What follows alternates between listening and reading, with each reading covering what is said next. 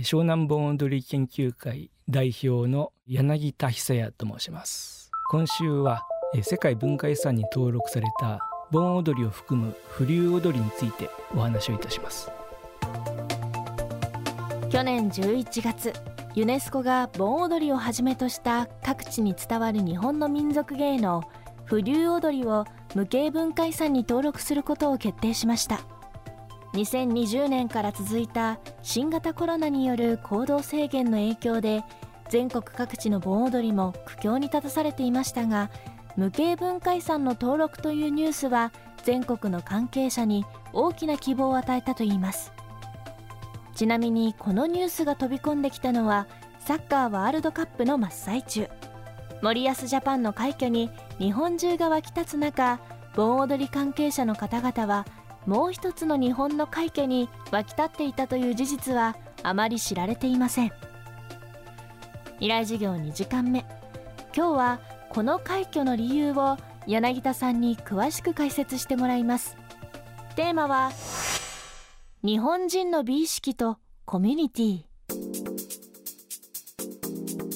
今回この盆踊りを含む風流踊りが、えー、ユネスコの世界無形文化遺産に登録ということになったわけですが、えー、風流踊りが、まあ、選ばれたポイントと、えー、いうことになりますけれども、まあ、日本の芸能すごくたくさん、まあ、種類がこうある中でですね、まあ、特にあの古い、まあ、中世の時代にできた、えー、日本人の美意識があるんですね。まあ、これがこの風流と呼ばれている美意識なんですけれども非常にこの人目を引く華美な格好をして、えー、踊ったりですねあるいは、え、歌や太鼓で盛り上げてと、まあ、こういったような芸能のジャンルがあるんですね。まあ、盆踊りも含めてさまざまなパターン形があるけれども、まあ、こういったものもすごくあの日本の文化を構成する祭りを構成する、まあ、重要な代表例だから、まあ、ですからこの無芸遺産の指定を受けるということは一つは非常に貴重な文化なのでそれをまあ保護しましょうとでもう一つは、えー、無形遺産の指定の、まあ、精神というんでしょうかいうことの中に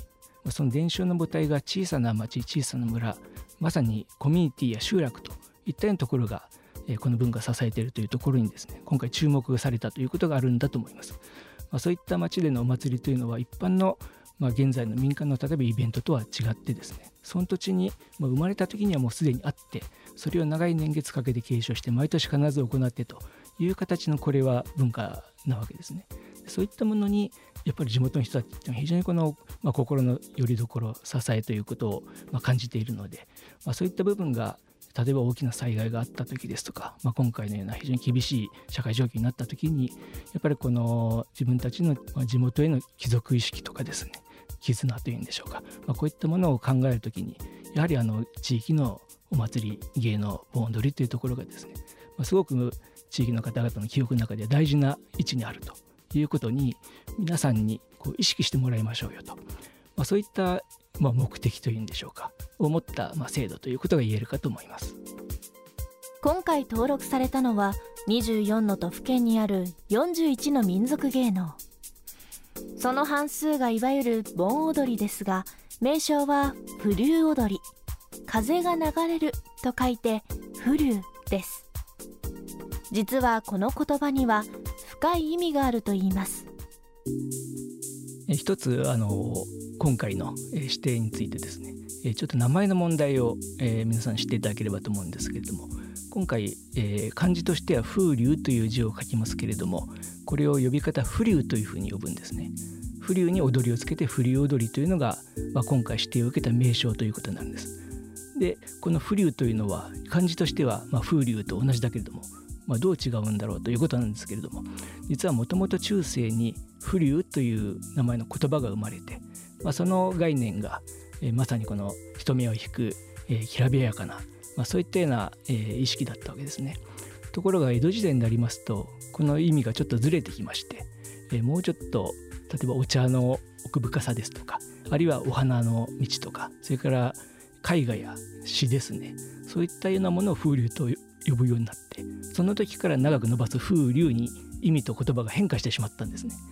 だけども今回指定されたのは風流ではなくて中世のもともとあったその風流という、え概念の方が本質的な意味を持っているということで、えその後、え近代になって、え芸能の研究者の方たちがまあ、そういった踊りを呼ぶ名称を何か作りたいということでその風流という中世の言葉を使ってですねそれに踊りを加えて風流踊りという、まあ、単語を作ったわけですねつまりこれはある意味学術用語というふうに言っていいと思いますまですからなかなかこの研究者の方以外にこの耳慣れないというんでしょうか皆さんの聞き慣れない言葉になっているというところも、まあ、一つあるかと思います。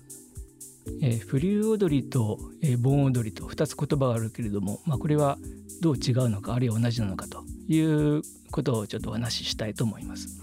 でフリュー踊りというのは、えー、フリューという、まあ、美意識ですね、まあ、派手な華美な格好をしたり歌を歌ったり、えー、そういったものを、まあ、フリューというふうに呼んでいるわけですけども、まあ、これに該当する、まあ、民族芸能っていうのはたくさんあるわけですね。